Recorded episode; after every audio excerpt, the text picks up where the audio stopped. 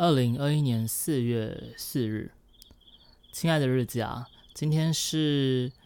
儿童节加清明节，好像是这样子。但今天我完全没有出门啊，今天是难得整天都在家的。以前虽然说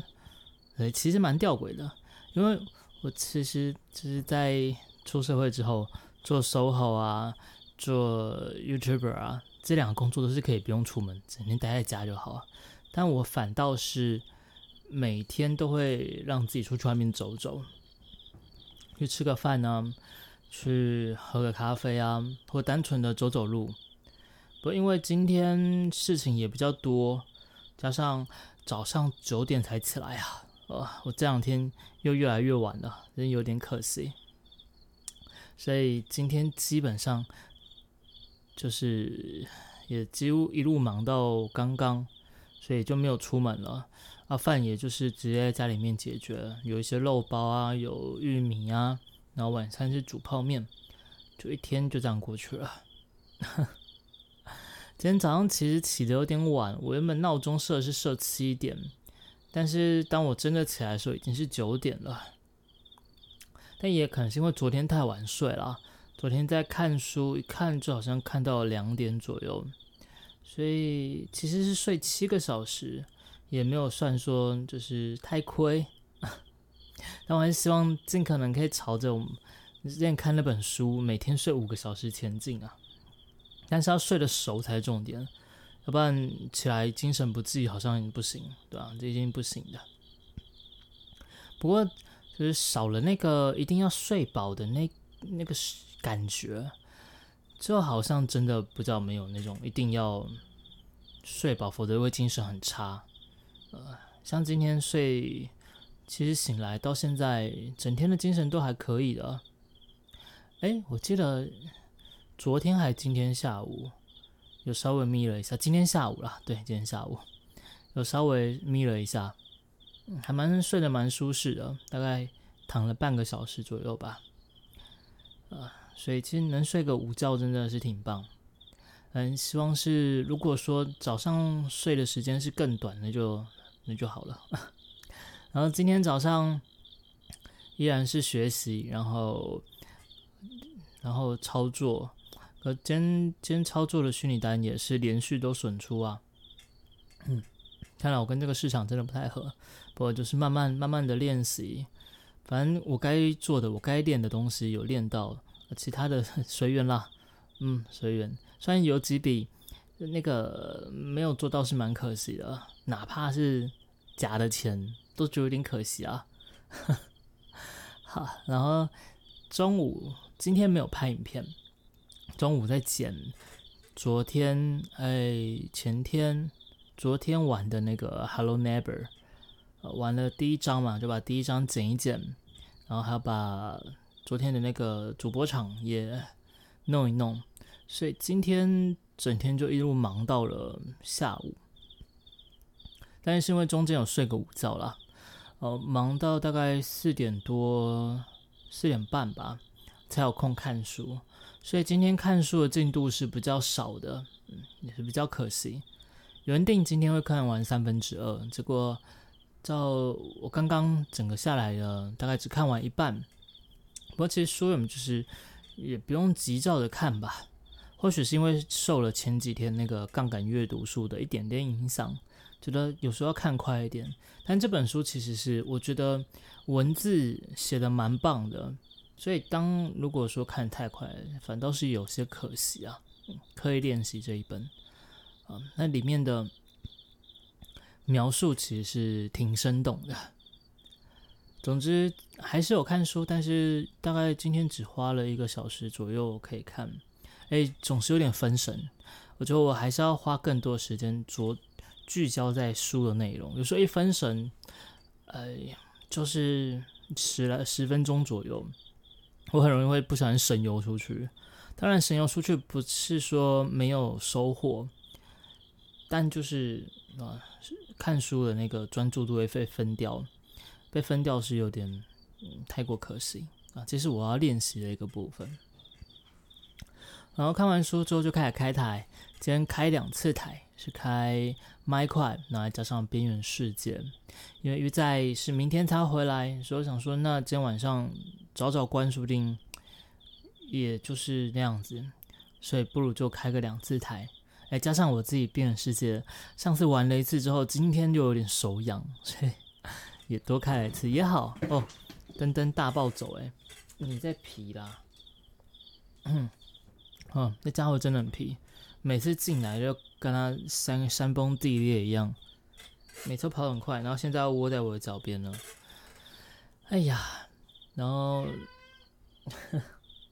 总之刚才直播完，煮了面来吃，吃完之后就来录 podcast。今天差不多就是如此了吧？等一下可能是上床，然后看点书就是睡着。我突然刚刚想要讲什么，但我忘记了。好啦，那不重要。总之今天一整天都没有出门，整个窝在家里面，可是从睡醒忙到睡着的。还没有到睡着，因为现在还没有结束嘛。不过等一下应该进房间又是看书看到睡，所以差不多啦。整天忙到睡着。虽然说没有出门是有点可惜，这么好的天气真的该出去走走。有时候偶尔整天都待在家里面也是不错啦。好，那来说一下今天读的重点吧。昨天说那个刻意练习的部分就是要脱离自己的舒适圈嘛，但是又不能过度，然后同时是有目的的练习。然后今天的看到的章节，它是把心智表征给加进来，它里面的意思就是说，就像是我记得以前有一个英文的教材很有趣，那时候曾经还蛮红的，它就是把英文的单字用谐音的方式去记得，去记它的意思，然后进一步把单字给记起来。虽然我现在没有办法举例，因为那实在太久之前，而且我也没有看过那本书，只是那时候广告打很大。心智表征就有一点点像，它就像是说，譬如说你要记一个单纯的数字很难，但是当这个数字是有意义的时候，你就会很相对容易把它记起来。然后像是如果说你在看球类比赛的时候，有一些就是比赛的内容，如果你是没有常在看比赛，没有参加这个运动的人，对你来说，那个比赛内容你很容易就忘掉了，因为你根本记不得他们在干嘛，甚至你在看的当下也不知道他们在干嘛。但是有这方面经验的人，他就更容易可以记得里面的内容。这大概就是初步的意思啦，就是他在不管做任何事情上，记任何事情上，学习任何事情上，都会有一个有点像是转化的感觉啊。它对你来说就不单纯是一个记忆，而是这个记忆它的记忆点让你觉得十分的深刻，所以你更容易的去学习，更容易的去进步，大概是如此。然后它里面也提了很多说，像是专家跟初学者啊，或是中级的人，在对同一件事情理解上就会变得差异很大。当然是因为他们熟悉嘛，对吧？熟悉自然是那个察觉的能力就有差。里面有一个很大的重点是讲说，这个能力在包含发现错误并改正错误这一点是非常重要的。就一个新手来说，你在做一个乐器练习的时候，你可能会一首曲子就犯个10几个、20几个错误，但你实际意识到自己有错误的点可能才2、3个啊，你能去改正它的大概就只有1个。但是专家就不一样，专家是可以发现那些错误并进一步的改正它，然后藉由练习去把那些错误给改掉。所以它里面有说到，就是你需要有一个老师或者是一些专家的经验，让你可以发现这些错误，然后进一步去修正。同时也把你的那个心智表征，还是我有点忘记它里面那个专有名词是什么了，就是让它变得更加的结实，更加的强化它，然后再进一步让你行为变得更厉害。它里面有提到说，你就是专业的那一些事情，那个行为跟你的心智表征其实是互为表里的，会互相影响。你的行为，你的那个专业越强，你在构建你的心智这部分也会变得更加容易。然后因为你心智变得更强之后，你再找到你行为上，你那个专业上做错的地方，然后并且把它修正，把它做得更好，也会容易许多。觉得像是在，其实很像Minecraft在铺楼梯的感觉。你要一步一步铺，你才可以越铺越高，越铺越高，越铺越高，大概是那样子的感觉吧。我在想，因为你的行为会让你可以铺的点越来越高，同时因为你站得越来越高，所以你又可以再往前铺，大概是这样子。我不知道我的理解有没有错误啦，因为现在只看到一半，其实还正精彩，后面才正要讲说刻意练习该如何做会是最好的，但因为今天时间不够，希望明天是会比较多时间让我把这本书给看完。大概就是今天读的内容啦。看到目前为止，我觉得这本书给我的收获是还蛮大的，非常推荐大家有空可以去买来看看，蛮值得收藏的。而且我想我应该不只会看一次，应该之后有机会还会再重新看过，因为它里面提到的很多的点是蛮令人印象深刻，而且跟我的生活跟我的就是尤其在操作部分非常的相似。还没有提到说就是藉由大量的练习，对了，我刚才有一部分没有提到，他是说一个人与其是一直去做同一件事情，不如也不能讲不如，他没有去比较他里面优劣，但是他是说藉由多的观察，大量的观察，大量的去学习它，去观察那个模式，会让你比一直做更容易有所进步。我不知道有没有误会他的意思啦，不过应该是差不多。就像是你在下棋，尤其我记得以前我在下围棋的时候，就必须要一直复盘，然后要一直摆谱，不管是你有下过的没下过的，大部分是看没有下过的啦，然后就是学。那我记得以前好像在是像学毛笔啊之类的，学画画，虽然我没有学过画画，那都是藉由先去模仿别人嘛，然后再进一步去扩建你属于你自己的那部分。所以我觉得那模仿自然是观察很重要，所以要藉由大量的观察，才可以找到那个固定的模式。而那个固定模式，如果你没有经过大量观察和练习的话，对你来说它就只是一个看不懂的东西。我记得在书里面举例是像足球吧，像我自己足球我也看不太懂，有时候连那个越位啊，我还是等到我在玩足球游戏之后才知道，哦，原来越位是指那个意思。虽然我现在也有点忘记，我记得好像是什么中锋不能超过前锋还是什么的，太久了啊，太久了。对没有学过来说，那个东西感觉起来就是非常陌生，它就只是一盘散沙，你很难去理解它。可是你如果是有学习过，你有大量看过的话，哪怕没有人教你，你大量的看都知道究竟是怎么一回事。当然，如果有一个专业的教练或是老师在旁边指导的话，你那进步自然是会更快。总之，大量的学习，大量的观看是一个非常非常重要的事。这也跟我的，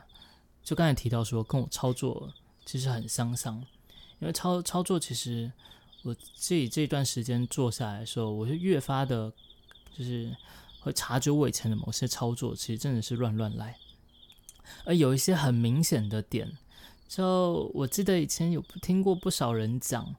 说有时候它会有一个固定的模式出现，而我们要做的就是把握那个固定的模式，当它出现的时候，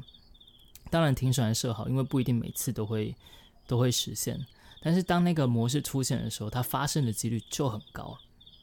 所以说这其实跟这本书是真的两相呼应的感觉，因为它里面提到是西洋棋的棋手啦，他说那个棋手在看到那个盘势的瞬间就会知道说黑子白子好像也是黑白红，就是双方里面哪一方优势较大，甚至还可以有高几率的去预测出下一步可能会往哪里走。所以其实真的还蛮相似的，对不对？当然那个是需要经由大量的练习，大量。像我以前在做的时候，很常就是去做猜测，但是因为就反倒是预设行情，就导致自己亏钱了。很多时候好像不应该这样，要做的反倒是借由它现在的形态去判断它下一步更可能会怎么走。当然这是需要大量时间，我觉得可能还要再给我个5年10年，说不定才可以再进步吧。因为这本书其实启发了我记得蛮多的人，其中有一个就是那个10000小时的练习，这个好像比较有名齁，比较有名，但是它里面其实有讲10000小时不见得是完全正确，但我没看到那边，还不知道那边的状况是如何。总之就是需要经由大量非常大量的去阅读，去查看那些资讯，才可以进一步累积出来你的整个心智的结构，让它变得更加稳固，让你的表现也可以更加进一步。所以对，这就是我今天看到的部分，感触蛮深的。真的有时候真的是不得不说，像我自己在玩 DVD 的时候也有那样子的感觉，就因为场次多了，某些地图打多了，某些人的习性如何就看得出来，多牌跟单牌尤其是如此。像我记得以前在玩的时候，就是拍影片都会顺便碎嘴说，当知道对方是明显多牌，他这样子走的时候，代表说另外一边可能高几率有人，就去抓，就真的抓到人，或者是怎样子的状况下他们会做怎样的反应。你因为打的场次多了，多多少少都会有那个感觉，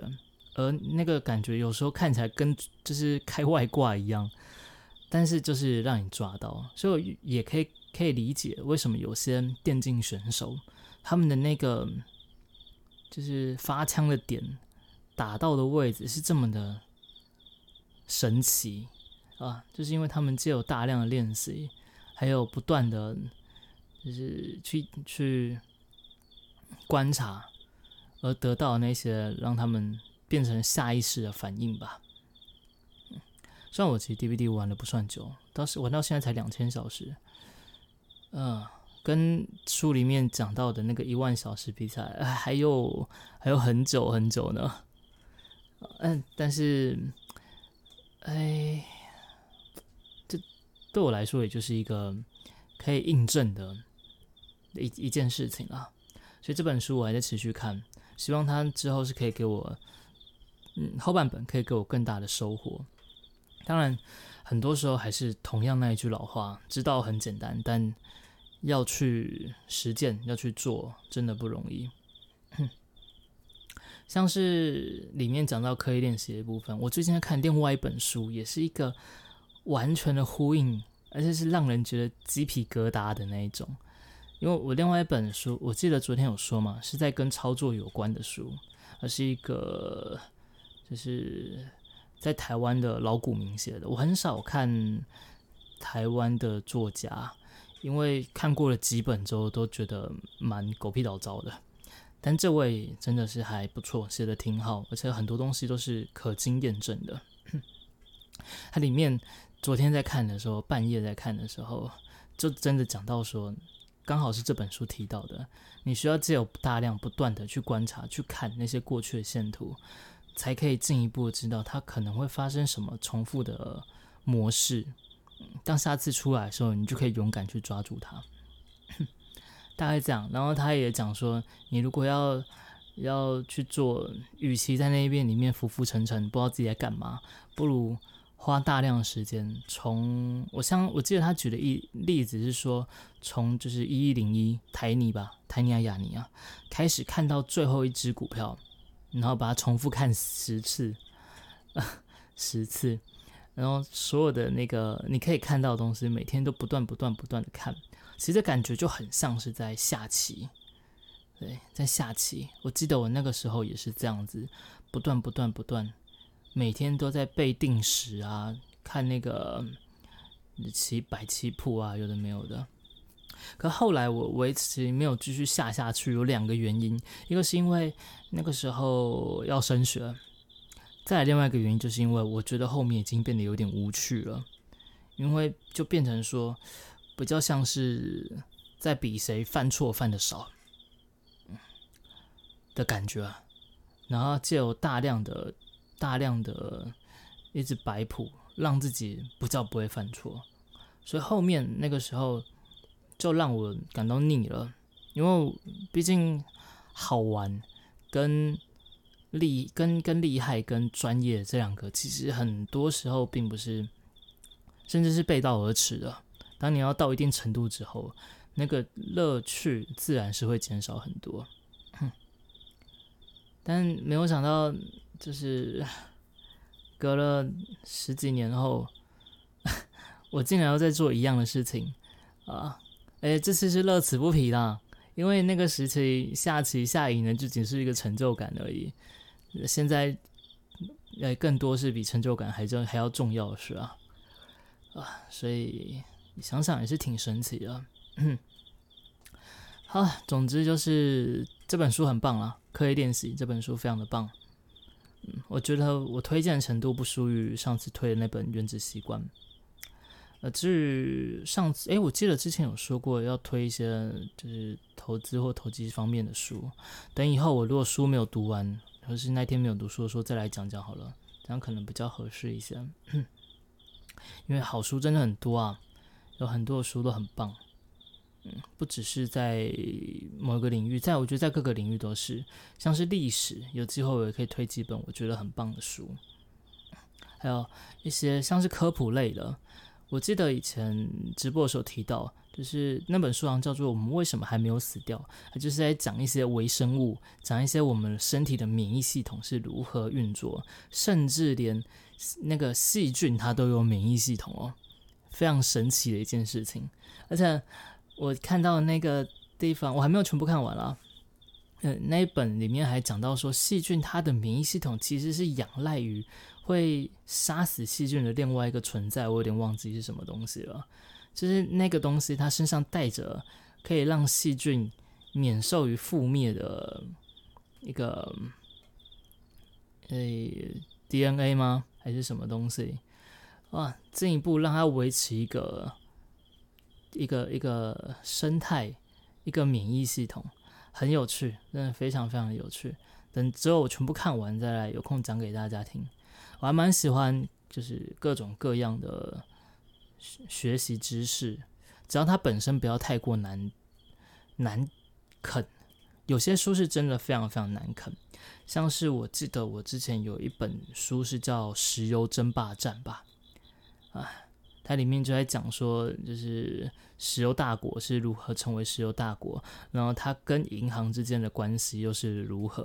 然后国家各国之间的角力是如何影响到，就像是譬如说是石油的国有化啊，然后它整个的版图划分是如何彼此影响的。那本书其实让我学到不少东西，非常多的东西。整个国家的整个国际的情势什么的，在那本书学到了很多，而且彼此都是经济跟政治是完全深互相影响的，所以在那本书里面是学到不少东西。但是就如我刚刚为什么会提到这本书，就是因为它非常难啃就哪怕我在这本书觉得学到了不少，但我不会推荐大家去读它，因为那时候读的真的是非常非常痛苦，跟他自己在念教科书的感觉。没有考试哦，没有考试就可以读得这么痛苦的书，我还真的是不多见。诸如此类的书还有好几本呢，像是跟刻意练习很像的，有一本叫《纪律的交易者》，他也是在讲习惯的养成、培养纪律这件事情。但那本书也是非常难啃，所以我觉得有些书哦，哪怕是你可以学到很多东西，但读起来是真的很累啦。有蛮大一部分可能真的跟作者他的功力有关系，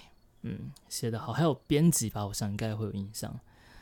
你可以写出一本好书，而且把他的经验传承给其他人，是真的非常非常的厉害啊。好了，那今天就讲书的地方就讲到这边啦。然后结尾来说说担心跟期待的事情吧。担心的事情是也不能算担心因为就是这几天频道是明显下滑，又再往下滑。然后其实是有部分是因为蛮多观众就还是有持续陪着我们，甚至还有抖内给我们，所以让那个频道的营收什么的是勉强撑在那边。但其实是可以明显的知道，就是当状况不如预期的时候，它会更惨，会再更惨。这可能是我已经已见的事实，可以见到的趋势，它还会再往下。这是我觉得我应该要担心，但我其实没有那么担心。一部分是因为就是之前讲过了嘛，之前也稍微思考过了，我觉得如果真的是如此，那就让它如此吧。难免心还是会有一种稍稍担心的感觉，但又介于担心跟不担心之间，有跟没有之间，就跟追踪器一样啊。所以也不知道。这算不算是担心的事吧？但今天其实没什么好让我忧虑的地方了，我觉得我今天也是过得非常的开心啊。至于期待嘛，期待好像也没有什么特别期待的部分。我期待刻意练习的后半段啦，刻意练习后半段感觉起来也会非常的精彩。然后我在另外看的另外一本书。